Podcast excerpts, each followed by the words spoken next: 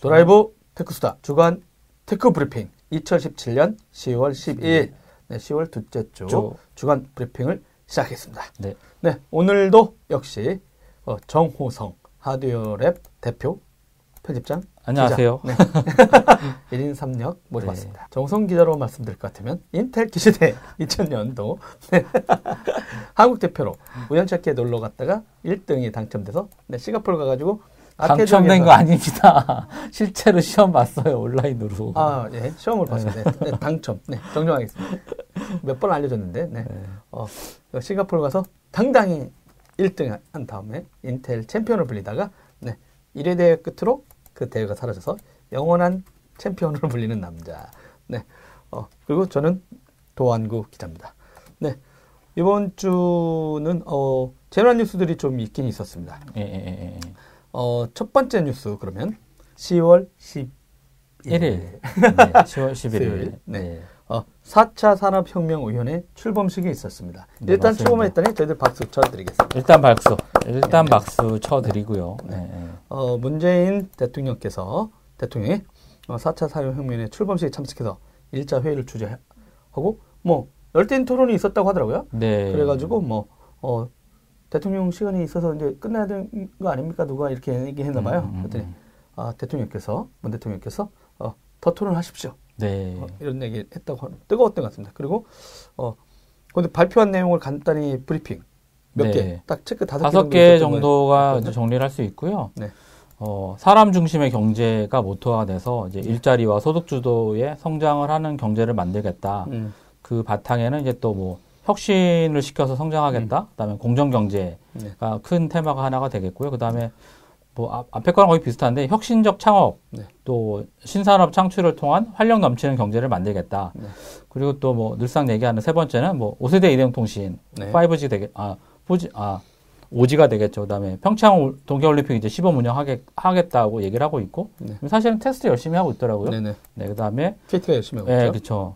2019년에 이제 세계 최초로 상용을 하겠다 네. 이런 얘기를 하고 있고 뭐 또 나왔습니다. 이제 뭐 4년 전부터 나왔던 얘기 네. AI, 네. IoT, 3월 인터넷, 네. 빅데이터 네. 투자 확대 음. 어, 잘하고 있나 모르겠어요. 뭐 그다음에 또 나옵니다. 이제 다섯 번째로 이제 자율주행차와 스마트 공장, 네. 드론 산업 집중 육성이 네. 이제 큰 테마가 되겠고요. 네. 뭐 영상 준비되어 있나요? 대통령께서 한 발언을 저희가 예, 좀 모두 발언을 저희가 네. 또 아, 영상을 또 어, 만들었습니다. KTV라고. 네, 어, 근데 서준석 PD가 KTV라고 하니까 어, 그런 방송국이 있어요라고 하는데 여러분 네, KBS는 공영방송, 네. KTV는 국영방송. 국영방송입니다. 네. 네, 그럼 대통령께서 하신 발언 듣고 들어보시죠. 오겠습니다. 예, 장병규 위원장님과 위원 여러분, 중소벤처 기업인 여러분, 어, 반갑습니다. 드디어 4차 산업혁명위원회가 출범하고 첫 번째 회의를 개최하게 돼서 어, 매우 기쁩니다. 바쁘신 중에도 위원직을 수락해 주신 장병규 위원장님과 위원 여러분께 예, 감사드립니다. 저는 새 정부가 지향하는 경제를 사람 중심 경제라고 말하고 있습니다. 사람 중심 경제는 경제 정책의 중심을 국민과 가게에 두고 경제 성장의 과실을 국민들이 함께 누리는 그런 경제를 말합니다. 사람 중심 경제는 일자리와 소득 주도 성장, 혁신 성장, 공정 경제를 3대 축으로 삼고 있습니다. 그 가운데 혁신 성장은 소득 주도 성장과 함께 새로운 경제 성장을 위한 새 정부의 핵심 전략입니다. 그동안 일자리 소득 주도 성장과 공정 경제에 대해서는 꽤 많은 논의와 구체적인 정책 추진이 있었습니다. 혁신 성장에 대해서도 이미 주경 예산의 벤처 창업과 중소기업 지원 예산을 대폭 반영하여 추진해 왔지만 더욱 활발한 논의와 추진이 필요하다고 느낍니다. 혁신적인 창업과 신산업 창출이 이어지는 활력 넘치는 경제를 만드는 것이 우리의 목표입니다. 오늘 4차 산업혁명위원회의 출범이 혁신성장의 청사진을 만들어내고 우리 경제의 미래 먹거리를 발굴하는 출발점이 될 것으로 기대합니다. 존경하는 국민 여러분, 중소벤처 기업인 여러분, 우리 대한민국은 한때 기회의 땅이었습니다. 21세기 정보화의 물결을 경제 도약의 발판으로 삼았습니다. 젊은이들은 벤처기업을 창업하여 새로운 시장을 개척하고 좋은 일자리를 만들었습니다. 정부는 초고속 정보통신망 기반을 만들고 기술 개발과 창업을 지원하였습니다. 젊은이들의 도전으로 희망은 현실이 되었습니다. IT 산업 경쟁력은 세계 최상위권이 되었습니다. 그러나 어느덧 우리는 그 활력을 잃었습니다. 우리는 지능정보화의 물결을 다시 기회로 만들어야 합니다. 이제 세계는 4차 산업혁명이라고 불리는 지능정보사회로 급속히 발전해 가고 있습니다. 지능정보화의 진전이 산업지도와 우리의 삶을 크게 바꿔놓고 있습니다. 세계 시가총액 상위 기업 대부분이 애플, 구글, 아마존 같은 디지털 혁신 기업입니다. 인공지능 등 첨단 기술이 융합되어 새로운 제품과 서비스, 신산업을 만들고 있습니다. 조만간 지능을 갖춘 자율주행차가 인간을 대신해 운전을 해줄 것입니다. 신기술과 아이디어를 가진 젊은이들이 자유롭게 창업할 수 있어야 합니다. 공정한 경쟁을 통해 성장하는 혁신 친화적 창업과가 되어야 합니다. 정부는 4차 산업혁명 대응에 국가 역량을 집중하기 위해 중소벤처 기업부를 신설하였고 컨트롤 타워 역할을 할 4차 산업혁명위원회도 오늘 출범하였습니다. 정보통신망은 5세대 이동통신망과 사물 인터넷망으로 업그레이드 될 것입니다. 특히 5세대 이동통신망은 내년 평창 올림픽 때 시범 운영한 후 2019년에 세계 최초로 상용화할 계획입니다. 4차 산업혁명의 기초 골격이라고 할 수 있는 인공지능, 사물인터넷, 빅데이터를 위한 투자를, 투자를 확대하고 활용도를 높일 수 있도록 제도를 개선할 것입니다. 기존 제조업과 산업에도 지능을 불어넣어 경쟁력을 높일 것입니다. 자율주행차, 스마트 공장, 드론 산업 등 4차 산업혁명을 선도할 분야를 집중 육성하겠습니다.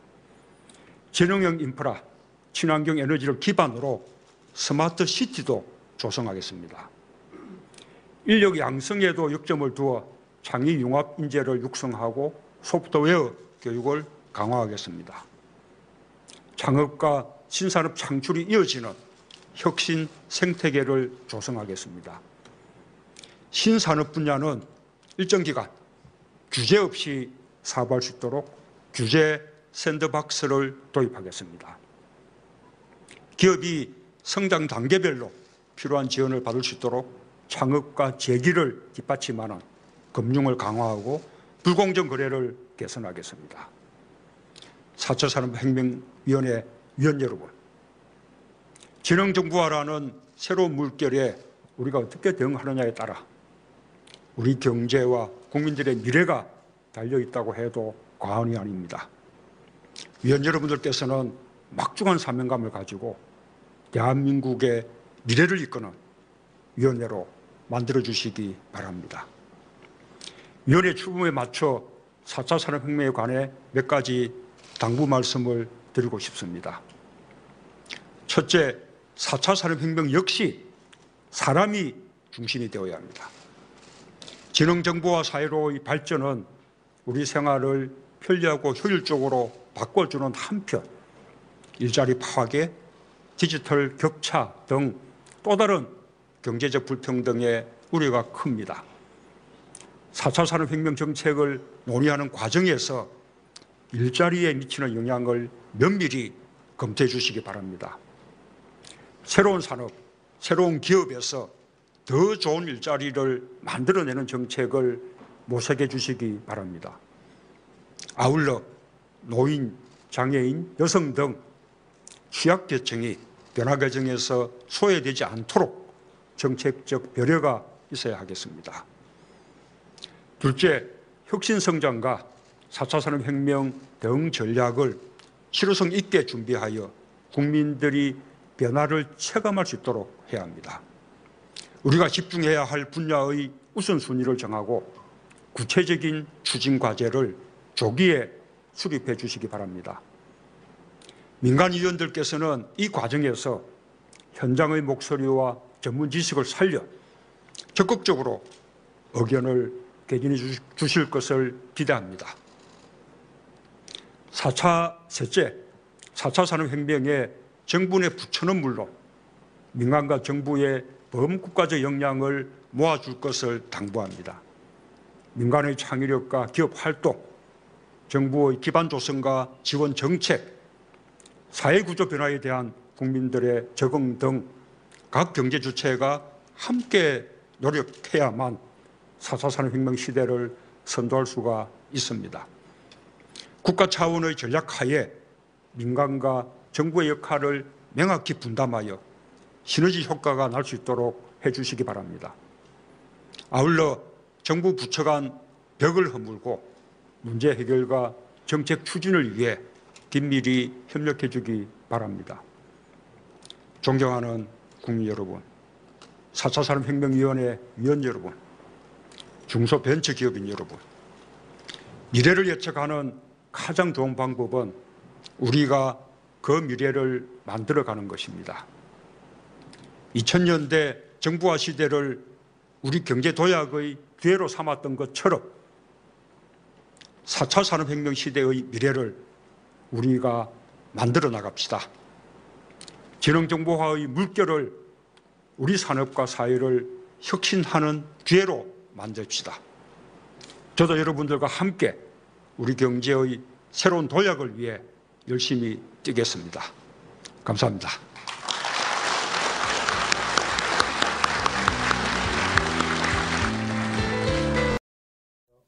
네, 네, 어떻게 잘 들어보셨습니까? 네. 네. 뭐 어. 결국 주제는 뭐 사람이 중심이 돼야 된다. 경제가 발전해도 AI나 뭐 로봇한테 일자리 안 뺏기고 예.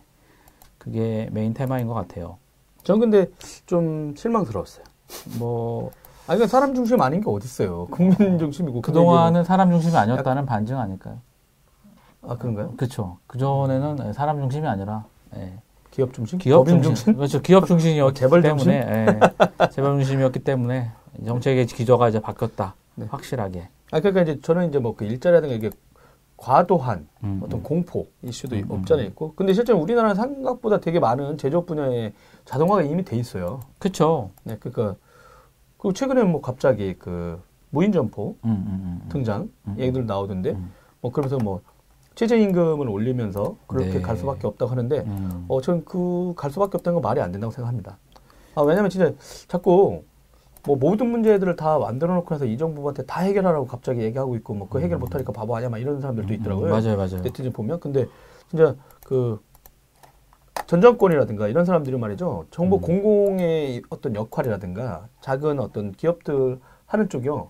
다 민영화 시켰어요. 음. 제가 어저께도 어떤 분하고 얘기 들어봤는데 그 각 대학병원 같은 거 있잖아요. 식당 같은 걸 대기업에 입찰시켜서 다 넘겨버렸다는 아, 거예요. 그렇죠. 그러니까 특정 기업들한테 신난 거죠 지금 그동안 10년 동안 그래놓고 나서 이제 그 기업들이 이제 원래 다른 사람들이 했던 거예요 다른 사람들이 음. 입찰하고 했는데 근데 그 모든 영역에다 다 기업들이 들어와서 다 먹게 해놨다는 거죠. 음, 중소 중소 분야들이 예, 중소 분야에서 할 수 있는 것들을 것들조차도 예, 예. 그러니까 그러다 보면은 규제를 다 풀었고 사실은 과도하게 푼 영역이 예, 있는 거죠. 너무- 너무 많이 풀어버렸고 박근혜 정부에서. 너무 많이 풀었고 그리고 그걸 특정 재벌들 세력들하고 그 사람들과 있는 특수 관계인들이 그런 걸 하게 만든다는 거죠. 그렇죠. 롯데가 대표적인 거죠. 아, 뭐라고 하진 않겠습니다. 아, 뭐 이거는 엘사, 정호성 예, 기자의 엘사, 개인적인 예, 의견을 엘- 알려드립니다. 엘사의 어쨌든 근데 뭐 네. 자업자득인 것 같아요. 네. 예. 그리고 뭐 근데 이제 뭐 근데 저도 AI 뭐 이런 거 자율주행 이런데 음. 어 저는 계속 얘기하는데 어 진짜 지난 정부 그냥 만들어 놓은 것 같고 그냥 뭐 울거먹기. 그냥 울거먹기, 아니냐. 네. 난 이거는 이제 그좀 어느 정도는 어떤 관에 대한 그러니까 네. 저는 과연 촛불 혁명을 그렇게 강조하는 정부가 네.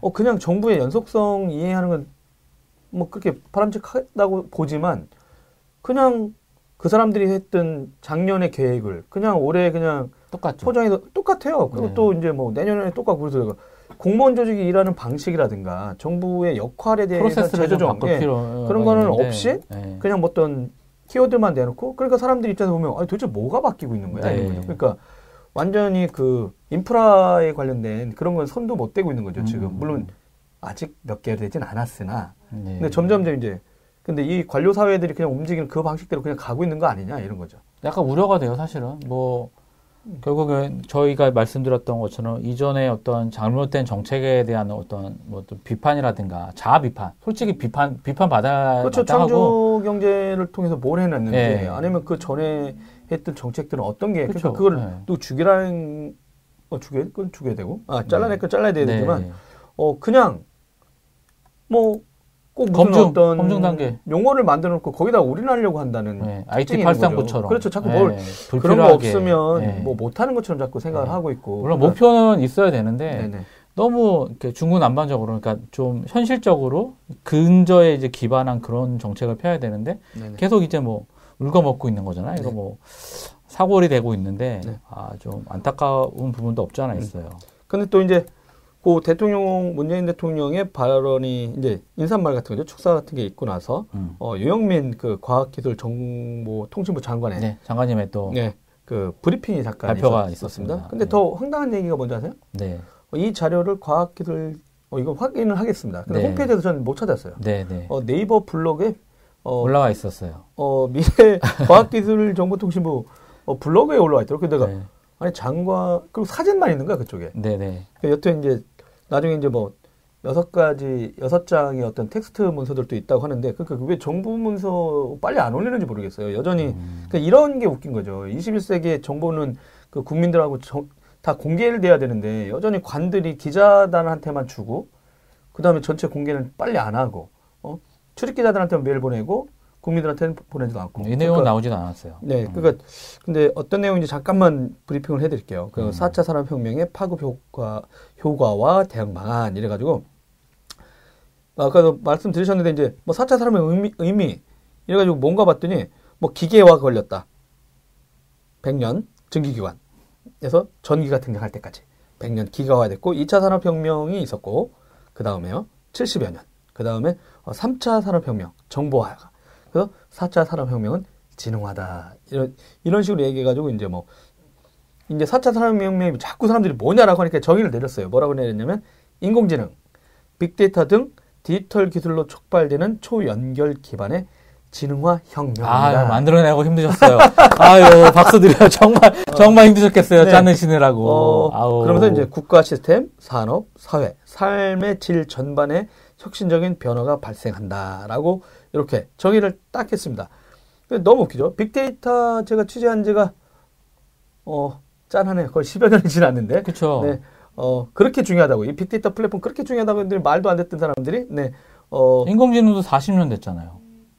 그죠 꾸준히. 근데 이제 네. 그런 거죠. 그러니까 전공자가 실제 많지 않았어요. 없죠. 그... 아까 우리나라 같은 경우는 전공자가 있다고 했어요. 근데 있었는데 그분들이 20년 전, 30년 전 일어나고 많이 달라요. 그러니까 그분들이 저는 좀 그것도 다른 것 같아요. 왜냐면 이쪽이 자꾸 저 주목을 받고 하는 이유들은 최근에 그때 말한 뭐 그래픽 카드 뭐 누구죠? 그 전 세계 엔비디아, 엔비디아, 그래픽 카드를 갖고 그걸 갖고 이제 GPU를 활용하면서 그런 거죠. 네, 네.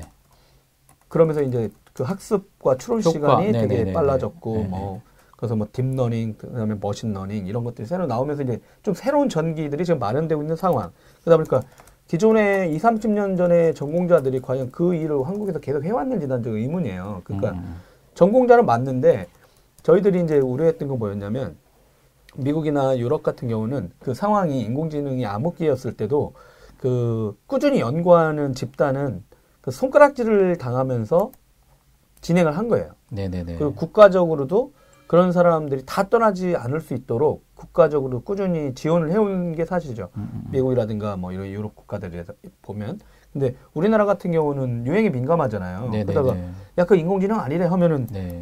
확 바꾸죠. 지원 정책을. 그러다 보면 그 동안에 이제 20년 그 안에 최근에 와서 이제 갑자기 뭐 사람을 고급 인력들 막 이렇게 찾고 있는데 어 그분들이 그 전공을 20년 10년 몇십 년 꾸준히 그 한우물을 판 사람이냐라고 물어보면 없죠. 그렇지는 않은 것 같아요. 네. 그러다가 이제 뭐 구글이라든가 음. 그다음에 뭐 알리 알리바바라든가 알리클라우드 중국에 그다음에 뭐 아마존, 마이크로소프트, 페이스북 이런 곳에서 뭐 만들어진 어떤 알고리즘이라든가 그런 어떤 framework 같은 거 그다음에 또 이제 인텔이라든가 이런 회사들 반도체 회사들이 요 추론 관련된 네, 네. machine learning 관련된 것들 그 심지어 이제 그때 저희들 도라이브에서 말씀드렸습니다만 이제 애플이 이제 이번에 아이폰 10에 네, 네. 거기에 또 그래서 이제 반도체로 그렇죠. 칩으로. 네, 칩으로 이제 machine learning 관련된 이런 것 그걸 처리할 수 있는 걸 그런 거 하드웨어적으로 에이- ASIC을 ASIC으로 넣- 따로, 넣었죠. 예, 넣어서. 네, 그러니까 최근의 이슈죠. 그러니까 3년 이것도 이제 아이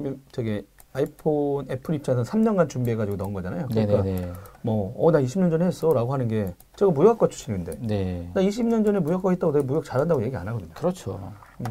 근데 여튼 그런 인프라 얘기는 예전부터 나왔는데 정작 네. 이제 와가지고 갑자기 빅데이터가 뭐 한다라고 하는 순간 어 진짜 한국에서 빅데이터 얘기했던 사람들 대부분 전 사자라고 했었거든요. 그렇죠. 플랫폼 기술도 네. 없고 맨날 했는데 기반이 없는데 어떤 혁명을 이끌어 갈까? 저는 진짜 우려 상황에 있는데 아 여튼 이렇게 욕하면 안 되는데 일단 장관님이 얘기하신 게 그 다음에 이제 전망 산업 구조가 데이터가 경쟁의 원천 플랫폼 중심 경쟁 어, 사회 고용 구조는 단속 반복 업무의 자동화 창의 감성 업무의 가치 상승 어, 3. 삶의 편의성 향상과 양극화 정보 유출 등 역기능이 있다.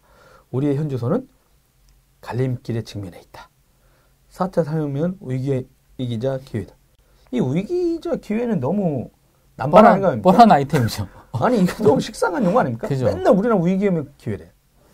저는 이, 30년 이, 동안 듣는 것 같아요. 이 PT를 어느 분이 만들어주셨을까? 어느 서기관님께서 어, 예. 만들었을까? 되게 안 되는데. 궁금해요. 어, 이러면 안 되는 자꾸. 네. 어, 우리의 감, 강점을 살려 대한민국의 4차 산업혁명을 실현하자. 강점은 네트워크 등 우수한 ICT 역량. 맨날 진짜요? 네트워크가 우수하다고요? 어, 제조업 경쟁력 좋죠. 노, 높은 학업 성취도. 약점은 지능 기술 수준. 기능이 떨어지는 거겠죠. 지능 기술 수준이 약해. 어, 경직된 규제 환경, 전문 인력 부족. 근데 약점이 너무 큰데? 그렇죠. 어, 여기 너무, 너무?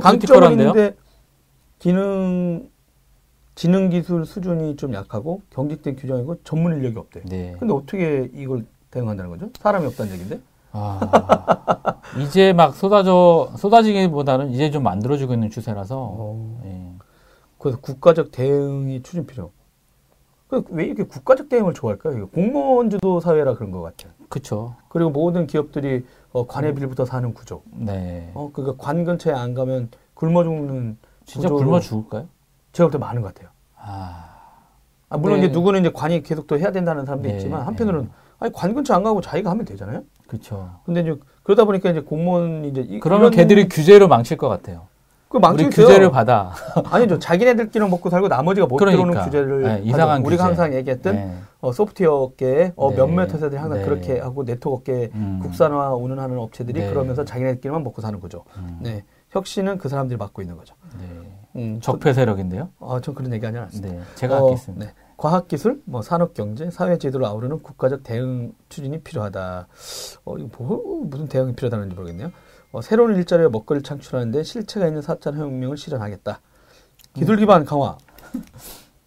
에이, 뭐 데이터 기반, 뭐 초연결, 기술 경쟁력 확보, 산업 혁신, 사회 혁신, 일자리, 의료, 제조, 금융, 농업, city, 복지, 안전, 국방. city? 그냥 도시라고 하면 되지, 뭔 city야. 장관 브리핑 자료에. 추진 체계가 아 그렇습니다. 4차 산업혁명 위원회가 있고요. 근데 이분들이 이제 뭐 실제는 분기당 한 번 정도 모이는 것 같아요. 진짜 분기당 아? 원래는 공식적으로는. 아, 그쵸, 근데 그쵸, 이제 뭐 그쵸. 대통령께서 이제 수시로 네, 만나게 네. 만나세요라고 했는데 이분들이 임기가 1년이라고 했었잖아요. 그렇죠. 네. 그럼 분기에 네 번 한 번이면 그게 상실하고. 네. 근데 물론 자주 만나겠지만 그렇죠. 이렇게 국가적인 과제라는 아젠다를 만드는 지원하는 위원회가 매일도 아니고 분기에 한 번씩 회의를 하면 뭐가 된다는 겁니까? 그리고 사실 장관님들이 회의할 게 사실은 별로 없죠. 실무 단이라든가 이런 쪽이 음. 있어야 되는데. 그분들은 열심히 일하겠죠. 아, 그러니까 저는 네. 4차 산업혁명위원회가 갑자기 국가재건위원회 뭐 이런 느낌으로 뉘앙스로 다가와서. 어, 저, 그, 그, 공격당해요. 저. 아니, 아니요. 그렇다고요, 지금. 혁명위원회잖아. 산업혁명. 4차 산업을 띄면 혁명위원회잖아요. 오, 4차 산업 혁명위원회예요, 진짜? 왜? 4차 산업위원회가 아니고 혁명위원회. 오, 4차 산업. 혁명은 혁명이잖아요. 저거는 정말 4차 되게. 중요한 단어예요. 혁명. 4차 산업혁명인가? 네. 아, 맞죠. 그러니까요. 4차 산업혁명? 네. 어, 그 막장. 4차 여기 같이 산업위원회가 아니라. 혁명이잖아요. 혁명. 전 깜짝 놀랐어요. 혁명이라 갖고. 3차 산업? 2차 산업? 네. 어, 그런가요? 그렇죠. 그러네요. 네, 여튼 이제 이런 추진 체계도 발표하고, 그래서 막, 전 부처가 다 들어가요.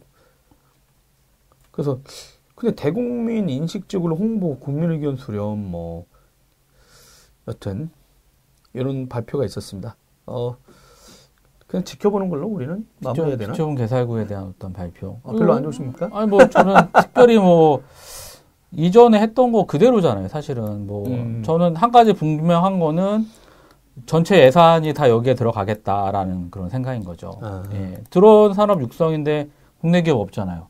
중국 기업이 90%의 시장을 점유하고 있고 네. 아, 스마트 공장 타 나토스님이 네. 2부까지 시청해 주시네요. 고맙습니다. 그러면서 네. 전기차 인프라 구축도 안 되었는데 그쵸. 거기에 자율주행차 한다고 하고 감성이라니. 네. 어, PPT만 있는 4차 혁명 같네라고 네. 어, 어, 대통령을 욕하셨나요? 어, 되게, 되게 재밌습니다. 아무튼. 네. 여튼지 간에 그런 거. 아, 또 서준석 PD가 또 어, 급작스럽게 요청을 했는데 어, 그, 저 장관 유영민 어, 어, 미, 자꾸 미래부가 입이 달아가지고 어쩔 수 없습니다. 그냥 거 가시죠. 뭐 네. 홈페이지도 다 정통부, 예. 박이정통부인데 그냥 저는 정통부라고 하죠. 네, 네, 뭐. 정통부 장관께서 발표하신 내용입니다. 네. 그래서 뭐 다 얘기했는데 알아서 한 장씩 넘겨주셔도 됩니다. 음. 네. 어, 정대철 아씨가 4차 산업혁명인지 도시재생 뉴딜인지요? 오, 모르겠네요. 오, 도시재생혁명. 예. 지겨운 스마트 시티. 예, 아, 스마트 시티. 네네 네네. 아우. 제가 볼 때는 그 토건 세력들이 좋아하는 용어가 스마트 시티입니다. 여러분. 어, 그쵸. 엄청난 예산이 들어갔거든요. 네, 도시재생, 뭐. 그리고 아마 뉴딜, 스마트 네. 시티 시범 지역이나 이런 거 선정이 되겠죠. 그러면 그또 똑같습니다. 60년대, 70년대 국가 역할을 바꿔야 된다고 그렇게 저희들이 얘기하고 있지만 어, 이 사람들은 여전히 특정 지역을 선정하고 정부 공공의 권력을 최대한 남용하고 있어요. 그쪽에다만 집중 예. 투자해 줍니다. 어, 그래서 이번엔 어디가 갈까요?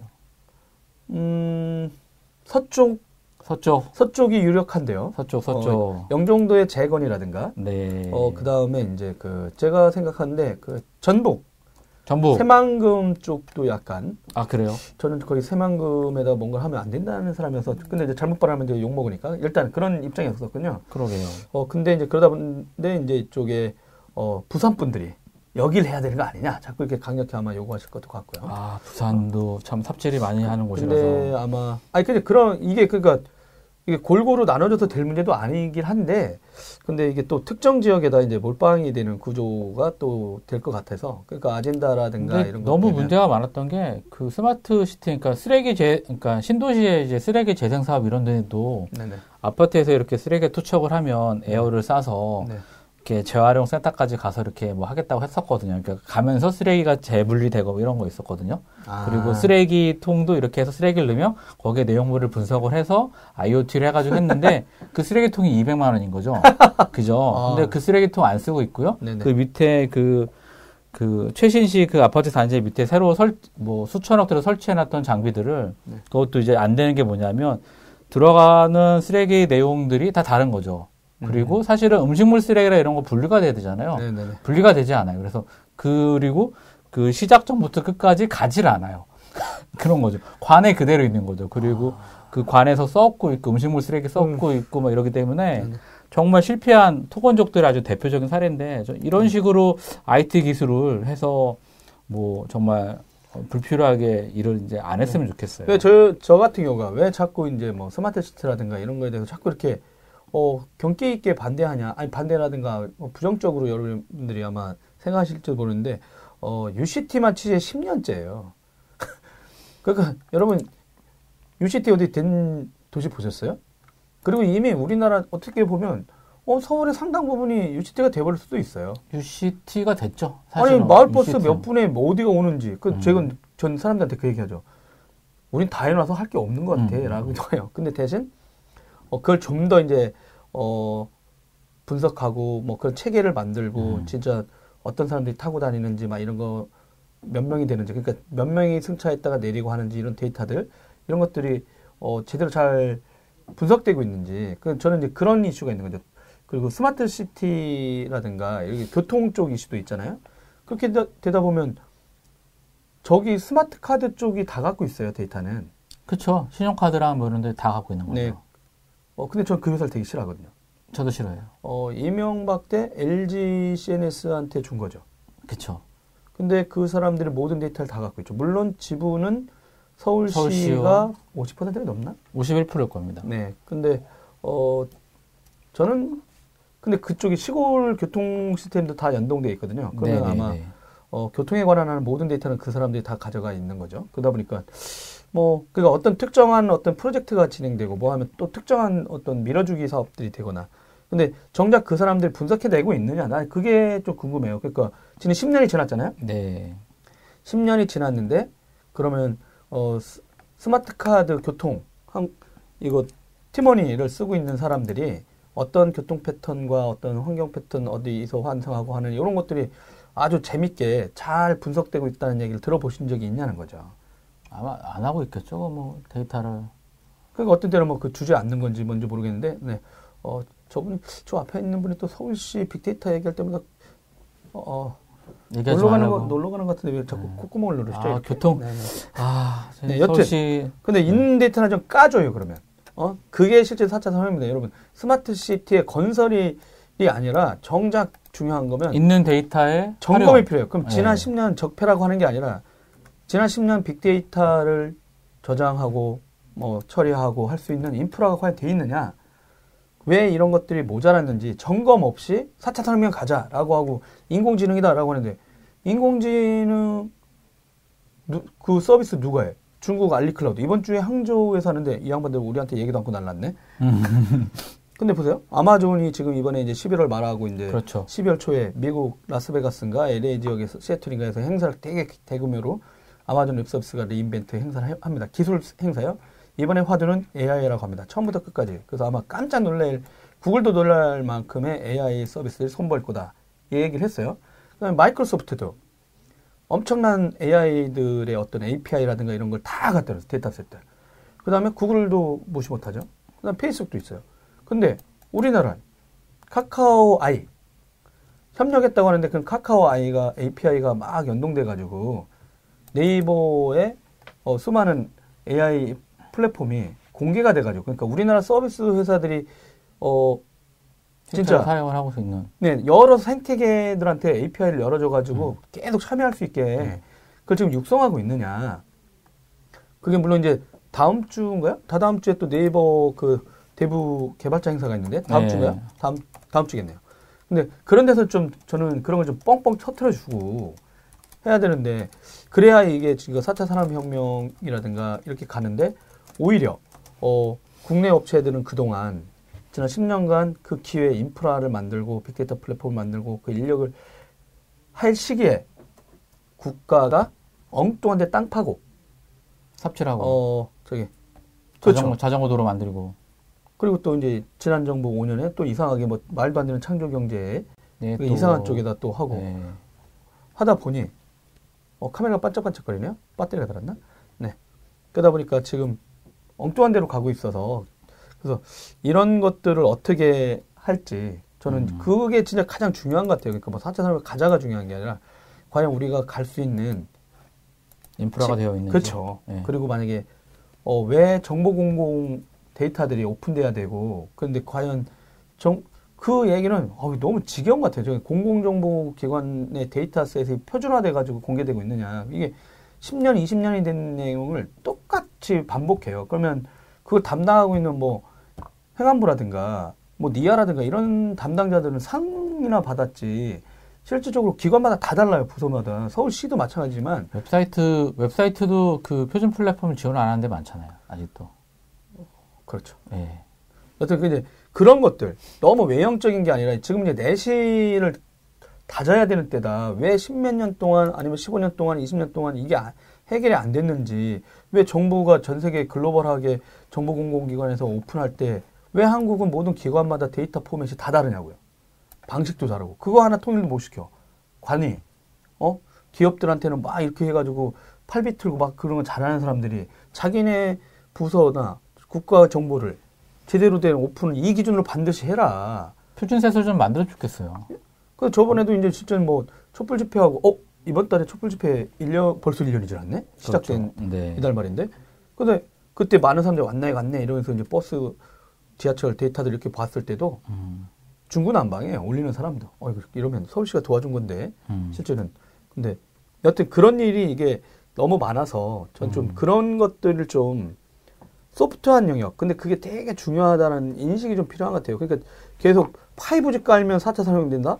말도 안 됩니다. 이동통신망 없다고 없, 없으면 안 되긴 하겠지만 그거 자체가 5다 새로운 거다라고 하는 것 자체가 이미 계속 이 사람들 머릿속에 눈에 보여주기식 뭔가 인프라를 깔아놓는 것이 4차 산업입니다. 그걸 제거시켜야 되거든요. 그렇죠. 무선망에 대한 그러니까 무선망만 또 확장해서 될 게 아니라 유선망도 또 확장을 시켜줘야 되잖아요. 그렇죠. 그렇죠. 근데 계속 무선망에만 투자를 한다? 유선망 속도는 지금 저희 뭐 기가 기가랜 뭐 지원한다고 하는데 집에서는 아마 100메가 쓰시잖아요. 아닙니다. 저 기가입니다. 아 기가로 받으세요? 조선랜도 바꿨습니다. 아 역시. 네. 선물까지 주던데요? 어 그런가요? 탈의 받으셨어요? 아니요. 그럼요. 기억이 안 납니다. 아 기억이 안 나요? 네. 상품권 받았나? 아, 모르겠네. 상품권 아니 뭐 아니면 여튼. 받으면 됩니다. 여튼 근데 이제 이번 정부는 좀 그 외형적인 거 못지않게 좀 안에 진짜 핵심인 거를 좀 들여다봤으면 좋겠습니다.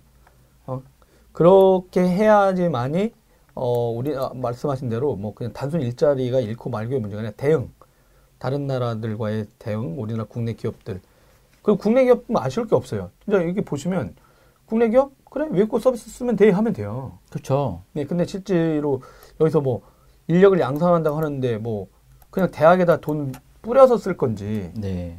어? 어, 이런 얘기도 요즘 대학 교수님들이 다 외제차를 많이 몰고 다니는데요. 뭐 투자를 많이 받았어요. 그게 아니라 실제는 조교들한테는 원래 대학에서 월급을 주나 봐요. 그렇죠. 줘야죠 정상이죠. 어, 근데 정부에서 무슨 산업 프로젝트 하잖아요. 또 따로 또 주죠. 안 거지. 그럼 어디 모르죠. 돈, 돈그 그걸로는 들어가? 있는데 여튼 아, 이거 그럼 다른 그러니까. 얘기로 하겠습니다. 예. 네, 제가 아는 친구 와이프가 박사과정인데 그런 얘기를 하더라고요. 아, 그러니까 그런 쪽. 그러니까 가져가서 다 버리는. 저는 교육에 투자한다는 것도 되게 웃긴다고 생각해요. 그렇죠. 예산에 대한 검증은 저희가 늘, 늘상 얘기하는 건데 네네. 검증 절차 제대로 없고 예산 똑바로 내라. 거기 아마 그 레포트 결과를 보시면 아마 깜짝 놀랄 겁니다. 뭐 과학 쪽이든 뭐 공대 쪽이든 간에 어 이런데 예산이 수십억씩 들어가고 또 뭐 저희 또 BK 바보코리아 21이라고 또 유명한 또 그 업적이 또 있거든요. 부자들 됐대요. 아니 그러니까요. 아, 여튼. 예. 또- 뭐 1차적으로 일단 4차 산업 한다는데 어 우리 너무 이 정부에 까칠한 거 아니야? 아니요. 응원하면서 까칠한 건가? 아, 어찌 됐든 저거, 저 정책들은 저희가 뭐, 뭐, 4, 5년 전에도 했던 얘기, 음. 내용들이고, 아, 지금 늘상 얘기를 하는 디테일이 없잖아요. 저 세부 실천 계획들이 나온 게 없어요. 저 아젠다는, 지난 5년간 놀아서 그럴까요, 공무원분들이? 아, 모르겠습니다. 도대체 그, 그분들이 마지막에 패를 모를까지 되게 궁금하긴 한데, 네네. 저 패가 다라 그러면, 클라우드 분야에서도 내세울 게 없으니까 파스를 하는데 그것도 이상한 거 하거든요. 그렇죠. 근데 아무도 그 문제 제기를 안 하니까 네. 자기네들이 못, 잘 못하는지 몰라요. 예. 어? 저희 한, 한 달 뒤에 제대로 한번 까보도록 하시죠. 국가음 할 때요? 예? 아, 뭐 좋죠. 어찌 됐든 간에. 알겠습니다. 네. 두 번째 뉴스는 LG전자 잠깐 얘기할까요? 어, LG전자 뭐가 이슈가 있었나요? LG전자 어, 영업이익이 5,160억 3분기 예상 음. 정도 되어 있어요. 근데 네네. 이제 가전이랑 TV는 잘 되고 있는데 네. 휴대폰에서 한 음. 2천억 적자. 어, 여전히 적자가 되- 계속되고 있다. 네네. 뭐 그런 좀 슬픈 서시 슬픈 사실이고 뭐 영업이익이 늘어난 거는 이게 사실은 가전이랑 TV 사업 쪽이 10% 영업이익은 되게 그 가전 쪽이 되게 이문이 박하거든요. 보통 다른 어, 유명한 기업들도 5% 이내거든요. 네네. 근데 LG가 그 시그니처 예, 그런 쪽으로 해서 하이엔드 브랜드? 쪽으로 예, 네. 고급 브랜드 쪽으로 해서 10%에 육박하니까 음. 되게 잘하고 있는 거고. 제가 이제 시그니처를 처음에 고급 브랜드 나눴을 때 네. 비웃었거든요. 네. 근데 미국에 있는 분이 저한테 이 무식한 도기자. 네. 그거 아주 현명한 전략이야라고 하시더라고요. 음, 그래서 음, 이거 음. 왜 그렇습니까? 그러니까 그 지금 아 소니가 다시 부활하잖아요 TV 부분이. 어, 그렇죠, 그렇죠. 예. 근데 일단은 그 고급 브랜드 가전 쪽에 보면 네. 그 소니가 탄탄했었다는 거예요. 그렇죠. 근데 소니가 이제 브라비아. 몰락을 약간 브라비아. 내려가고 있는데 그 삼성이라든가 그 LG는 가전에서 잘 벌고는 있었는데 그 선진국형에 있는 사람들이 생각하는 고급 하이엔드, 브랜드가 아니라는 거예요. 고급 브랜드. 아, 그쵸. 어 그러니까 간지나는 게 브랜드 같이 아니고요. 예, 어, 소니 레떼르가 아니니까. 그, 예, 예. 그러다 보니까 근데 LG는 그걸 정확히 읽어내고 음. 아 그냥 우리 제품을 좀 비싸게 가거나 이렇게 해가지고 하면 절대 안 되는구나. 그러니까 네. 별도로 진짜 고급 브랜드를 만들어 그쵸. 놓고 엑서스처럼. 네네네 음. 그 전략을 해가지고 딱 했는데 그게 먹혀 들어가요. 북미 시장 지역에서 그쵸. 들어가기도 하고 최근에 또 피부 케어 네네네. 이런 것도 내놓고 음. 그리고 또그 뭐야 이게 세탁기 해놓고 또 건조기 세트 같은 같이- 것도 만들어 같이. 들어가는 거, 네, 예. 그러니까 또 옷장 걸어 놓는 음. 거 이렇게 하면서 이제 뭔가 이 라이프 스타일 전반에 케어를 할 수 있다는 다 컨셉 바, 바꿀 수 있고 뭐 이런 식으로. 그렇죠 그러니까 뭐 물론 이쪽에서 이제 뭐 home networking이라든가 이런 쪽 이슈에서는 음. 뭐 인공지능과의 연동 뭐 이런 기술적인 이슈는 있습니다만 실제 전체 컨셉으로 보면은 음. 아 여, 되게 이제 내가 케어받고 있구나 가전제품 회사로부터 음. 내 일상 음. 어 내가 옷 빨고 어 냄새 나는 거 매일 빨 수는 없는데 그럼 어 음. 걸어놓기도 돼 음. 있어요 이렇게도 하고 어 여러분 피부까지 하세요 이런 음. 어 피부 내가 안 했는데 음, 음, 피부 음. 케어 시장에도 들어오고 이러다 보니까 이제 고급 브랜드로 가면서 이제 그걸 두각을 나타내고 있는 거고 네. 삼성은 그런 면에서 보르도까지는 치고 나갔는데 음. 후속타. 아 후속타가 없는 거야 음. 보르도는 명품이거든요 네. 어 지금 감옥 가신 최재성 아저씨가 그걸로 대박 난 분인데 뭐 어, anyway. 근데 그- 그러니까 그게 나, 오면서 소니의 어떤 고급 브랜드를 약간 삼성이 TV 시장에 확 들어가는 거거든요. 네, 그게. 입지전적인 브랜드예요. 음, 진짜 되게 음, 잘하신 거고 음, 반도체 팀하고 어, core 그쵸. 가전 팀하고 네, 해가지고 네, 되게 그것도 삼성 내부에서도 되게 잘한 음. 혁신적인 프로젝트였는데 음. 그 이후에 음. 전체 삼성전자 제품 가전의 고급 브랜드 음. 뭐 생각나는 거 있어요? 없어요. 없죠. 네. 근데 LG는 지금 시그니처. 시그니처. 네. 있으니까 약간 이제 그런 면에서 가전은 잘하고 있는 거죠. 네. 어. 어쨌든 그래서 뭐 미국 시장 같은 경우도 월풀을 제끼고 있고, 예, 그래서 FTA의 가장 큰 화두가 되고 있는 상황인 건데 어찌됐든 아니, 걔네들은 진짜 그 우리나라 가전업체가 머리가 좋더라고. 그러니까 음. 얘네가 계속 이거 때리니까 그렇죠. 생산 공장을 계속 옮겨. 멕시코. 중국에다가 뭐 어. 저기 동 베트남으로 갔다가 네. 태국으로 갔다가 음. 멕시코로 갔다가 음, 그건 음, 또 음. 하도 그 미국 멍청이 대통령 있잖아요. 네. T? 네.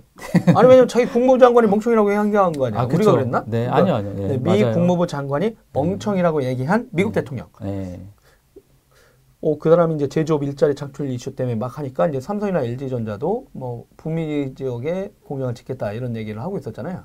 근데 대대적으로 공화당 쪽 대통령들이 똑똑한 분이 없었던 것 같아요. 음. 근 한 20년 보시면 아시잖아요. 근데 일단 그러면서 이제 뭐 1조 얼마 세탁기 이제 두드려 네, 맞으면 거의 뭐 그렇죠. 1조 얼마의 피해를 입는다고 하는데 보니까 우리나라에 거의 생산하는 거 없죠. 없어요. 거의 멕시코 이제 뭐 다 그쪽이라서 지금 남아 있는. 거는 광주 지역에 있나? 뭐 잘 모르겠네. LG라든가 네, 네. 삼성의 가전 공장이 구미, 한국에 있네. 구미죠. 구미, 예. 내부. 네. 근데 이제 여기는 이제 되게 잘하고 있고. 근데 음. 스마트폰은 스마트폰은 뭐 저희 뭐 늘상 얘기했지만 어, 적자. 예, 한발 잘못 디딘 것 때문에 그러니까 이제 계속 그게 이제 잡히고 있는 거고 뭐 구글은 HTC에서 2,000명의 인력을 예, 모셔왔지만 LG는 2,000명을 구조조정하고 있는 상황인 거고 어, 구조정이에요? 네. 어, 어, 다 알고 있는 거 아닌가요? 어찌됐든 간에 뭐, 2015년 3분기 이후에 네. 계속 적자예요. 음. 계속 뭐, 올해 1분기 약간 소폭의 흑자를 그 전에는 냈다가. 흑자였었어요? 전 저기 스마트폰 하도 못 해가지고 10년 동안 예, 예. 10년간 적자인 줄 알았는데. 아니요, 그게 아니요. 아니었구나. 그렇진 않아요. 예. 근데 너무 그 이제 폭들이 시장이 급변하면서 적당히 팔리던 것들도 안 팔리게 되니까 거기에 대해 그 전에는 중국 업체들이 안 컸잖아요. 화웨이나 오포, 비포가 안 컸는데 지금은 아예 아, 없어 일전에 내가 또 보니까. 스마트폰 사업이 올해 1분기는 소폭 흑자를 냈다가 네. 다시, 지난번 예. 2분기에 또 근데 이제- 1,300을 했다가 음, 음, 또 음. 3분기에 또 적자. 그래서 네, 네. 연속으로 지금 네. 4분기도 예상된다. 예, 예. G6가 잘 안 팔렸어요. 실제로 예상하는 거. G6? 예. 네. 결국 G6 결국 이제 V30이 밀고 있는데 V30에 대한 것들은 근데 꾸준하다 하던데 V30은. 아, 그러니까 그건 이제. 지금 3분기가 아니고 4, 4분기에 이제 나오는 실적에 네. 이제 포함이 될 거니까. 근데 LG가 되게 궁금할 거예요. LG가 왜 왜 포기를 하지 않을까? 뭐 사실은 포기 포기를 할 만도 한데, 근데 LG 측 입장은 그거거든요. 이게 IoT하고 스마트폰 device가 아까 구글의 전략처럼 IoT하고 자율주행 또 전장 사업부 있잖아요. 네. 그런 쪽에서는 단말기가 필수다. 데이터들을 땡겨와야 되는데 단말기 사업을 버리면 자기네들 데이터를 확보할 방법이 없는 거죠. LG는. 아. 그죠? 그렇기 때문에 LG는 몇 명 안 되는 사람한테 데이터 의미가 있을까요? 어 그러니까 어찌됐든 사물 인터넷과 자율주행에 아 진짜 여기 뭐 통신을 하든 그 스마트폰하고 mirroring을 하거나 뭐 연동하든 그쵸, 그쵸. 블루투스든 네. 아니면 다른 통신 할 때마다 device wearable이든 뭐든 예, 예. 다양한 그런 내 그런 데이터들 예, 예. 아 집에 들어왔을 때도 어떤 기기들하고 어, 그쵸. 연동 예, LG 플러스에 쓰는 뭐 모바일이라든가 뭐 이런 데, 이터들을 확보하기 위해서는 사실 저- 우리가 볼 때는 PC를 많이 쓸까요? 스마트폰을 많이 쓸까? 뭐 대부분 음. 스마트폰을 많이 쓴다고 하기 네네. 때문에 어쨌든 그래서 결코 포기하지 어- 어- 없는 사업부라서 네. 뭐 혹- 적자라도 가져가는 거. 결국에는 뭐 어쨌든 플러스 마이너스에서 플러스니까 네, 그, 그 정도 여력이 되는 거고요. 어찌됐든 스마트폰이 붕괴돼서 다른 부서가 그만큼 버는 건가요? 어, 붕괴된 건 아니죠. 어쨌든, 어쨌든 아니, 그러니까 많이 못 벌어도 예. 어쨌든 플러스니까. 예. 시그니처랑 이런 가전 사업부에서 좀, 어, 되게 열심히 해서. 삼성전자에 비해서는 엄청 줄어든 거죠. 그쵸. 하여튼, 게임이 안 되나? 10분의 어, 그쵸. 기업이 예. 기업 예. 자체가 15조밖에 안 되거든요. 이게 매출이, LG 전자가. 전자 매출이 15조밖에 안 돼요. 삼성전자 거의 분기 저 정도 않나요? 분기, 이- 분기 이익이죠. 분기 영업이익이잖아요. 삼성전자. 메모리 사업부만. 아, 그 그렇구나. 그렇죠. 네. 그러니까 영업이익이 아니라 예, 영업이익이 아니라 매출. 아니, 매출이 그렇게 돼 버리니까 여- 매출이 삼성전자의 분기 영업이익이 얘네는 어, 분기 매출이니까 게임이 안 되는 거죠. 아. 예, 그, 그 덕에 이제 SK만 SK 3조예요, 3조. 이번 분기 예상하는 매출액이 어. 영업이익이 영업이익이 3조고 매출이 6조니까 아. 영업이익이 50조를 넘어가는 거죠. 삼성도 그렇게 될 거라고 얘기를 하고 있는데 어찌됐든 간에 어, 좀 열심히 했으면 좋겠고 네. 또 어찌됐든 잘해서 근데 이제 그 증권 쪽 팀에서 얘기를 하는 거는 소니 같은 경우 이제 그렇게 살아날 수 있었던 이유가 큰 시장이죠. 북미하고 이제 네. 미주하고 미주하고 유- 일본만 잡으면 전 세계 50%잖아요. 시장이. 아, 그리고 패착이 있었어요. 어떤 패착? 삼성하고 LG 전자가 어떤 패착? 그 벼랑 끝으로 손을 밀 수 있는 절호의 기회에 네. 그 영화 한 편에 핵가닥 해가지고 3D TV에 올인해. 어, 제가 말씀드렸잖아요. 그, 그거를, 그, 예. 래서 예. 거기에 올인한 거야. 그 소니를 확실히 언덕까지 갔어. 음, 벼랑 끝에 몰아놨어. 일본 업체를. 밀기만 하면 네. 으악이야. 음. 계속해서 그 전략을 해가지고 소니를 완전 TV 사업부를 붕괴시켰어야 되는데 그 순간 밀기 직전에 뒤에서 아바타가 터지면서 음. 3D인가? 이러면서 쓱 빼. 얘 게임 끝났다고 생각한 거죠. 이 전략가들이. 그러면서 밀어서 확인 사살을 안 하고 음. 3D 가서 2년, 3년을 허비해요. 그러다가 갑자기 일본 회사들이 4K. 그러니까 LED. 우리나라는 막 슈퍼 AMOLED 울트라 뭐 이런 말도 안 되는 그 엄청 어려운 소비자들하고 네. 그러는데 어 CES에서 일본 기업들이 갑자기 샤프하고 저기 소니가 4K, 4K. 그냥 8K. 깔끔해. 음. 그러니까 그 울트라 슈퍼 뭐 이런 거 갖고 말장난하고 있고 뭐 3D냐 3D 마냐 아니냐 막 이거 갖고. 안경 끼냐 네, 아시잖아요 뭐. 그 예전에 현빈인가 누가 누워 있었잖아요. 예, 예, 예, 맞아요. LG전자. 왜 그런지 아세요? 삼성 건 누워 있으면 그게 안 보여요. 사람들이 아, 그 맞아요. 각도 제가 때문에. 그 얘기 들었어요. 여러분 왜 아 그 방식이 달라서 그래요. 그 shutter glass 방식이라서. 3D 3D TV를 네. 보는데 누구는 계속 이렇게 정자세로 앉아 있어야 네. 되는데 누구는 이렇게 누워 있고 그래서 그래서 이거는 LG가 이겼다 그랬었잖아요. 네, 근데 네, 네. 엉뚱한 데다가 너무 많은 시간을 썼다가 음. 확실히 치고 나가지 못한 거야. 그런 와중에 이 사람 디스플레이 시장부터 해가지고 방송 정책이 이제 다 하고 그다음에 일본은 이제 막 저기 월드컵 멕시코 올림픽이라든가 아 월드컵이었나? 네. 아, 그쪽 브라질이었나? 이쪽 할 때 막 그거 그 전에 막 8K까지 테스트 하네 마네 이런 음, 얘기하면서 음. 그러면서 얘네들이 다시 살아나고 있었거든요. 물론 그렇죠. 얘네가 뭐 다른 데다 사업부도 쪼개고 막 하는 것도 방송 사업부 쪽은 워낙 소니에서 강점이 네네. 있어서. 그러다 보니까 이제 그런 게 아쉬웠었죠. 음. 그 사실. 뭐 저도 그때 얘기했는데 아니 3D가 이게 메인이 아닌데 거기에 목숨 걸고 있다. 그리고 그게 미주 시장에서 팔리는 TV들은 3D 기능이 거의 8, 90% 빠져 있는데 네. 국내에는 그거 넣어가지고 되게 비싸게 받았잖아요. 그래서 그렇죠. 사실은 그거로 인해서 직구 열풍이 TV 뭐 아, TV 맞았죠. 제품 직구 열풍이 아. 일었던 그래가지고 1등 제가 그 공신이죠. 정우성 기자한테 어 진짜 어떤 거 없나 했더니 와사비 망고가 있다. LG 디스플레이 걸 쓴다. IPS. 그렇죠. 패널은 IPS. 네 패널은 IPS. 그랬더니 그게 그 50만 원인가 60만 원인데 그 몇 인치였더라고 그때? 엄청 40, 커요. 42인치 네. 집에서 42인치인데 52 네. 그 PC 모니터 겸용이야. 그렇죠. 예, 그래서 지금도 그 사람들이 어 이거 얼마 뭐예요? 해가지고 어, 40만이가 50만 원이에요. 했더니 헉! 이래가지고 제가 아 PC를 10년간 쓴다는 거는 모니터를 10년간 쓴다는 건 바보다 이제 그렇죠. 3년 단위로 바꿀 수도 있겠네. 네, 그럼요. 저 모니터를 얼마 전에 바꿨거든요. 32인치로 바꿨어요. 네, 네. V사 제품인데, 네. 네, 좋아요. 네, 좋습니다. 얼마예요? 30만 원 줬어요.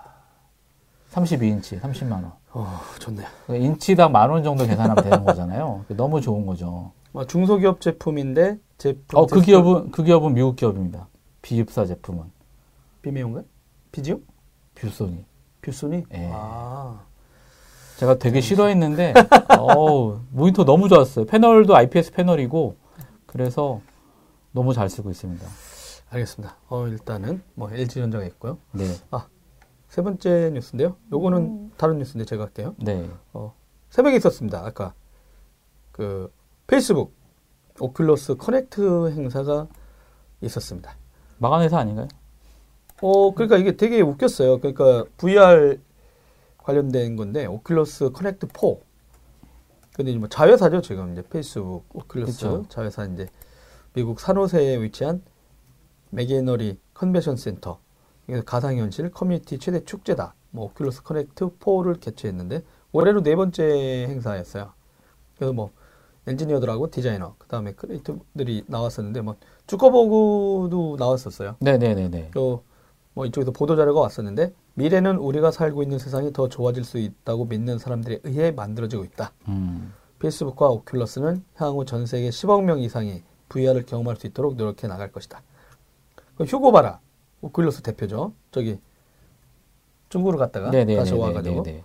어, 이 대표가 나와서 어, 새로운 헤드셋인 오큘러스 고 공개하고 싸죠. 199불. 오큘러스 네. 고는 현존하는 헤드셋 중 가장 쉽게 즐길 수 있는 VR 기기가 될 것이다.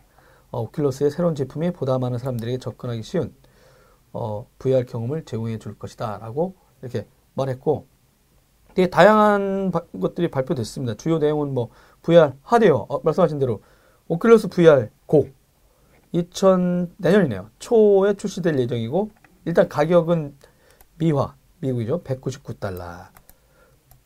그 다음에 프로젝트 산타크루즈. 요게 아까 제가 말했던 그런 거예요. 아까, 아, 아까 분들은 모르시는구나. 어, 오큘러스보다 자유로운 움직임. 헤드셋. 그러니까 이제 발표가 뭐냐면, 모바일, 예전에는 그 VR 하면은 PC라든가요. 스마트폰 위주로만 껴야 되잖아요. 그렇죠, 그렇죠, 그렇죠. 어, 근데 이제 자꾸 거기서 그거 없이도 다르게 하려고 하는 거예요. 음, 그리고 이제 여긴 해당 컨트롤러 손동작이나 tracking을 해 가지고 이제 오큘러스 리프트라든가 이런 거 몰입도 같은 거 이렇게 하려고 하- 하는 거고요. 리프트 같은 경우는 어 499달러에서 399달러로 음. 어 인하됐어요. 그리고 처음으로 이제 처음 비즈니스용 오큘러스가 나왔어요. 그래서 이제 올인원 그 리프트 뭐 터치 컨트롤러 전부 다한 뭐 번에, 예. 그리고 이제 소프트웨어적으로는 리프트 코어 2.0 네. 그러니까 쭉쭉쭉 있습니다. 대쉬, 막 UI용 이런 것도 나왔는데, 어 그래서 이게 도대체 어떤 것들이 의미가 있을까라고 했더니 저번에 여기 드라이브에 나왔던 네. 그 아시죠? VR 음, 네, 네, 네. 코믹스 음, 음, 음. 예, 그, 어, 이름을 갑자기, 아까, 아까도 통화했는데, 양병석 대표한테, 네, 네. 어, 멘트를 제가 받았어요. 음, 음, 음. 어, 보셨냐? 했더니, 안 봤다 그러더라고요. 항상 안 보시죠. 아, 자기는 끝나고 나서 기사나, 어, 좀 약간 SDK를 뒤져봐야, 네, 맞아요. 어, SDK를 봐야 확실하게 뭐가 바뀌는지 수알수 있겠다라고 있다. 했는데, 네. 일단 그분이 간단한 평, 그래도 이제 뉴스 잠깐 오전에 나온 걸 보기는 했으니까, 음. 그래도 어떠냐 했더니 이제, 어, 요번이 이제 뭐라 하냐면, 어, 오큘러스 고는 모바일 기반의 standalone VR 기기 대전을 알리는 소식이다. 음. 네? 양병석 코믹스 VR 대표 얘기입니다. 그러니까 모바일 standalone 그게 마, 그 삼성의 오, 오큘러스 고 그다음에 레, 레노버 진영이죠. 레노버 아니 그러니까 구글 진영 아까 데이드림 네, 네. 구글이 네, 네. 발표했던 그 진영 레노버나 HTC 이 두 진영 간 음. 그러니까 모바일 그러니까 핸드폰에 의존적이던 시장이 독립적인 시장으로 발전하려고 가격을 낮추거나 성능을 높이고 있는 독립기기 음, VR 음. 기기들이 나오는 거고 그 제가 어 삼성도 데이드림 하지 않느냐 이랬더니 음. 이제 삼성도 스타일상 조만간 데이드림 독립기기를 하는 긴 하는데 일단 오큘러스 이쪽으로 협력을 하고 있잖아요. 음, 음, 음. 그렇죠. 근데 이제 요 이제 엔지니어들 사이에서는 이슈 중에 하나가 뭔가 봤더니 어 데이 오큘러스 고 음, 음. 운영 체제가 안드로이드일까 타이젠일까? 아, 당연히 저는 네. 안드로, 안드로이드라고. 어, 네. 그러니까 많은 엔지니어들이 야, 당연히 이거 안드로이드 아니겠어라고 했고 그래서 내가 어, 페이스북에 어, 삼성전자한테는 안 물어보고요. 제가 요즘 출입을 안 해가지고 음. 어, 근처에 안 갔더니 권명관 기자한테 이거 좀 알려줘 했더니 대답이 없네요. 음, 네. IT 동아 권명관 기자 이 방송을 다시 보거나 어, 페이스북을 보면 어, 오큘러스 고 결혼식 어, 준비에 바쁘신 분이 네. 어, 그렇습니다. 네. 근데 이제 진짜 지금 이제 스마트폰과 PC 기반이었던 VR 어떤 움직임을 어, 분리시키는 그래서 그런 시장이 2018년 그러니까 이- 올해 나온 제품들을 가만히 눈여겨 보시면 어, 내년도에는 어, 꼭 스마트폰이나 이런 거 아니어도 즐길 수 있는 것들을 좀 만들어내고 그런 컨텐츠 업체들의 협력 이런 것 될 것 같아요. 저는 분리가 돼야 된다고 생각하거든요. 왜냐하면 혹시 그- 이거 껴놓고 집에다 이거 뭐 아니, 거 그렇게는 안 만들어. 놓으면 예. 얼마나 좋을 것 같아요. 우리 거기 가서 찍으면서 정성 그 기자가 지금 저러고 있습니다. 진짜 여러분 하면서 어 우리나라도 제가, 그런 사람 제가 일본 게임쇼 가서 다 해봤잖아요. 이렇게 3D 게임이랑 그걸 다 한국에다 사 집에다 한번 해보라니까. 우리가 찍으면 얼마나 좋겠어. 여기다 설치를 해야겠네요. 아 여기다 하나 설치해 달라고 할까요? 그러니까요. 네. SK, SK에다가 그래서, 부탁해봐야겠는데. 여기는 SK. 네. 근데 이제 뭐 아까 이제 최영욱 조한 핀란드 무역 대표 수석 상무부는 어 요런 VR 생태계가 나오더라도 당분간은 조금 아, 전 되게 탁 힘들 치고- 것 같아요. 아 왜요? 그러니까 저희가 안경잡이라서 그런지 몰라도 계속 그 아. VR VR 기기들이 끼면 네. 이질감이 들어요. 이물감이라 그러죠. 그러니까 음. 안경에 대한 해상도라든가 그런 부분들. 그래서 아, 아까 얘기한 어떻게 대로 안경 낀 분은 이거 벗고 하세요? 벗죠. 예. 그리고 두 개를 같이 끼게 되면 상이 두 개가 맺혀서 되게 좀 어지러움? 증상도 발생을 하고 그리고 그 결국에는 이제 해상도 차이거든요. 그 PPI 그러니까 이것만 끼는 게 아니라 여기다 토하는 거 주머니까지 만들어줘야 되겠네. 어, 뭐 그럴 수도 있어요. 그 PPI 해상도 차이인데 그 스마트폰의 그 PPI들이 계속 높아지고 있기는 한데 그게 실제로는 한, 한2000 정도까지 돼야 되는 거거든요. 네네. 실제로 이상 없이 우리가, 어, 현실을 세, 세계를 이렇게 보려면 근데 지금 거의 400에서 한 500 정도 되는 상황이기 때문에 네. 지금보다 한 4배는 더 좋아지는 상황이거든요. 그러니까 그렇게 되려면 아까 최용욱 그 사무관이 얘기한 것처럼 한 3년, 4년 정도 기다려요. 에 대한 부분들이 필요한 거고. 그러니까 결국에는 스마트폰을 안 쓰고 아예 개별적으로 써야 된다. 음. 좀더 높은 PPI가 나오려면 해야 되는데 결국에는 비용에 대한 부담이. 되는 거가 있고 아까 얘기한 어떤 디스플레이 쪽에 좀 많은 그런 근데 아마 오큘러스 고 같은 경우가 이제 뭐 199달러 정도로 내년에 나온다고 네. 하는 거 보면 어 아까 이제 잠깐 얘기도 나눴었는데 아 기기를 좀 낮춘 다음에 진입장이 네. 좀 높았잖아요. 그쵸. 휴대폰도 네. 사야죠. 네. 그다음에 이것도 음, 있어야죠. 음, 음. 보니까 너무 비싸다 체험하기에 그러다 보니까 이걸 좀 낮추고 그다음에 오히려 확산을 좀 시켜서 애플리케이션을 애들- 만들어 그렇죠. 놓고 하드웨어를 네, 거의 네. 뭐 20만 원 단으로 음, 좀 음, 낮춘 음, 다음에 음. 어, 좀 체험할 수 있게 한 다음에 음. 거기다가 거기에 맞는 애플리케이션을 한번 얹어보는 전략을 먼저 음, 하면서 음, 음. 천천히 가려는 거 아닌가 음. 하는 생각이 좀 드는 것 같은데 어 그렇다고 진짜 누가 그 얘기는 했어요. 그때도 몇 번 이제 말씀을 드렸는데 망하지는 않을 것 같다. 매니아층이 음. 있다 일단. 매니아층. 아, 그러니까 그리고 뭐 성인이 버티고 있다. 아, 성인 그렇죠. 네. 가장 큰 네, 시장이죠. 성인 그게. 시장이 버티고 있다. 그게 이제 대박인 거죠. 어떤 식으로 그러니까 그 오타쿠나 이런 성인 시장 네. 뭐 아니면 또 시, 각적 효과를 시각적 효과나 막 이런 네. 거 그러니까 이제 아예 없을 때 망하는 건 맞는데 그렇죠. 그러니까 뭐 대중은 아직 덜 됐다고 하더라도 네. 이제 오래 걸리고 있는 거죠 네, 실제는. 애덜트 그다음에 키덜트 쪽 시장이 있으니까 지켜볼 필요는 있을 것 같아요. 마이크로소프트도 그 뭔가 새로 발표했는데 안 물어봤네. 김혁 부장님이 미국 갔다 시애틀 갔다 오시고 나서 어디다 글을 쓰셨던데 네. 거기에 이제 홀로렌즈 버전이 뭐가 나왔나 모르겠어요. 아, 아, 아, 맞아요, 맞아요. 예, 저도 본 것 같은데. 네네. 그래서 어 어디에 나가서 뭐 EBS에 나가서 좋아요라고만 써놨던데. 네? 그래서 뭐가 좋다는 거지? 그래서 이제 홀로렌즈가 어떤 기능이 업그레이드되는지 이제 그게 궁금하긴 합니다. 저번 저희 체험했는데 목이 아팠어요. 네. 무겁다는 어, 얘기죠. 그리고 네, 이제 어 벌써 한 시간이 지났네요. 네. 근데 마지막. 간단한 뉴스로 네. 노트북 대란 나, 노트 아, 노트가. 노트 8. 삼성전자 갤럭시 노트 8 35만 원 노트 이제 8. 대란이 났어요. 35만 원? 35만 원. 아, S모사 분하고 잠깐 통화 아, 아. 안 되는 거야. 모 관계자하고 통화 안 되나? 네. 저 아이폰 노트 8이요 이런 얘기를 하거든. 아이폰 노트 8? 똑바로 말 안 해? 어? 죄송합니다. 노트 5 사용자로서 네. 자, 잘못했습니다. 여러분 했는데 이제 똑바로 말하세요, 도기자. 이랬는데 음. 삼성전자 갤럭시 노트 8 네. 그또 8이라고 발음 안 했다가 네. 저기 어? 3D 프린터 했다고 뚝딱하는 건 아니겠죠? 근데 아, 뭐. 35만 원이었다고요? 네. 35만 원에 이제 최종적으로 노트가 아. 떴고 이제 조건은 어 이제 6, 6만 원대 요금제 5개월 사용 조건이에요. 그러니까 5개월만 사용하면 돼? 5개월만 일단 그것만 하면 요금제 변경이 가능하다는 얘기죠. 그러니까 아, 그것만 유지해 달라 예. 일단 다섯 달만? 일단은 6만 원. 근데 뭐 노트 8 출고 가격이 공정 공시된 게 이제 109만 4,500원이거든요. 64 64기가 기준. 기준인데 네네. 이제 직원이 30 35만 9,500원. 계산기 거고. 예. 해서 이제 그럼 단말 가격은 결국 50만 음, 제일 최저 요금제로 3만 원대 요금제로 계산을 하면 50만 9,500원이거든요. 네. 이게 정상가겠죠? 어, 그 진짜. 출고가에 비하면 58만 5천 원에 싸요. 그러니까 뭐 정말 말도 안 되는 건데 잠깐 잠깐이었어요. 그러니까 한 시간 정도 그 신도림 테크노마트 그 이제 모바일 판매점에서 이제 그게 판 건데, 그러니까 이거 뭐 이제 추석 연휴 때 이제 그 마지막에 이제 한 거예요. 그러니까 이제 대란이라고 하는 거는 뭐 규제 뭐 정확한 건 없어요. 근데 이제 방통위에서 규제를 하, 아, 방통위 정의하기를 번호 이동 건수가 하루에 2만 5천 건 이상이면 이제 되는데 이날만 연휴 마지막 날에 3만 2천 건이 발생을 했어요. 음. 9일에만. 오, 그리고 10월 2일에도 2만 8천 건이었고, 그리고, 갑자기 늘어났네요? 예, 그니까, 어, 아, 지금 그 번호 이동한 거는 이제 KT 쪽 조건이거든요. 오. KT에서 이제 땡겨간 거고, 네. 뭐, SKT는 지금 전략이 아마 시장 점유율은 크게 연연하지 않는 것 같아요. 그러니까 50% 점유율 떨어진 지는 훨씬 됐고, 48%까지 떨어졌거든요, 시장 점유율이. 어. 그러니까 어찌됐든, 일본 신경 안 쓰는 거예요? 왜 그러지? 어, 일단 규제랑 뭐 이런 게 좀 있어서 네. 뭐 사실 뭐 돈을 많이 벌고 있기 때문에 굳이 시장 점유에 연연하지 않겠다 이런 전략이 아닌가 싶어요. 어. 예, 뭐 결합 결합해서 또 할인 받는 것도 있고 어찌됐든 뭐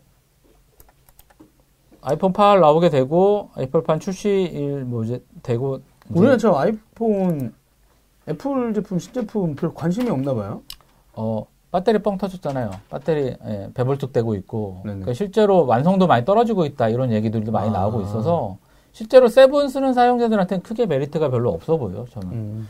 저도 뭐 특별히 어, 바꿔야 되나 이런 생각도 하게도 있고 네. 그리고 그리고 뭐 알뜰폰 쪽으로 가게 되면 지금 뭐 60, 어, 2년 약정, 아, 약정 걸고, 아, 약정 할인 40%를 받을 수 있는 상황인 거고, 그리고 뭐, 단말 가격도 아이폰 6S 같은 경우는 공짜로 할부 원금이 제로예요. 아. 그렇게 되고 있으니까, 어, 저는 어찌됐든, 뭐, 제4 이동통신보다는 뭐, 알뜰폰 이용자들이 좀 더 많아졌으면 좋겠고, 실제로 그 방통위에서 쓸데없이 20% 25%그 규제를 풀어놨잖아요. 근데 음. 그것도 지금 SKT만 되고 있거든요. LG랑 LG, 유플- 어, LG랑 KT는 전산 시스템이 복잡해서 안 되고 있다 이런 얘기를 하고 있어서 되게 웃긴 거고. 전산 시스템이 복잡하다니. 예. KT닷컴으로 다 통합했던데 KT는. 그러니까 거기에 이제 뭐 올레를 유무, 다 없애버리고 예, 유무선 유무선 다 결합돼 있고 올레를 제거했어.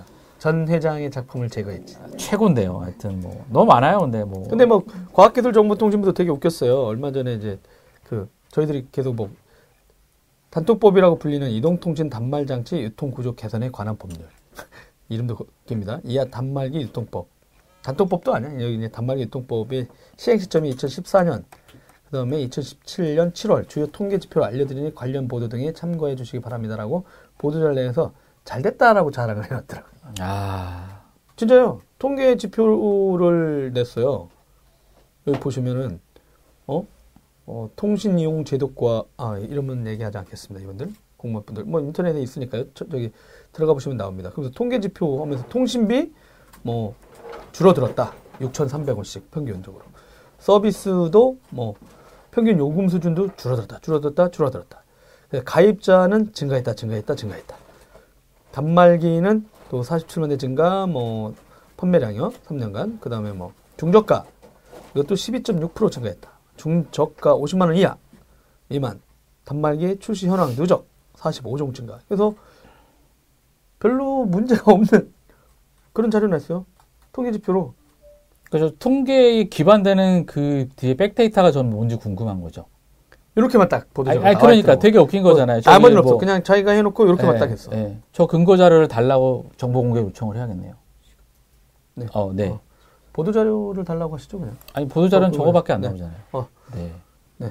알겠습니다. 여러분 2017년 10월 12일 목요일 날 진행해 드렸던 어, 라이브 테크수다 주간 브리핑을 마치도록 하겠습니다. 다음 주에 네, 다시 또 만나도록 스마트폰 하시죠. 3부 시작하고 네, 또 3부 기, 기대해 주시고요. 운영 체제 위주로 한번 다뤄보도록 하겠습니다. 알겠습니다. 어, 다음 주에 만나요. 고맙습니다, 여러분. 감사합니다.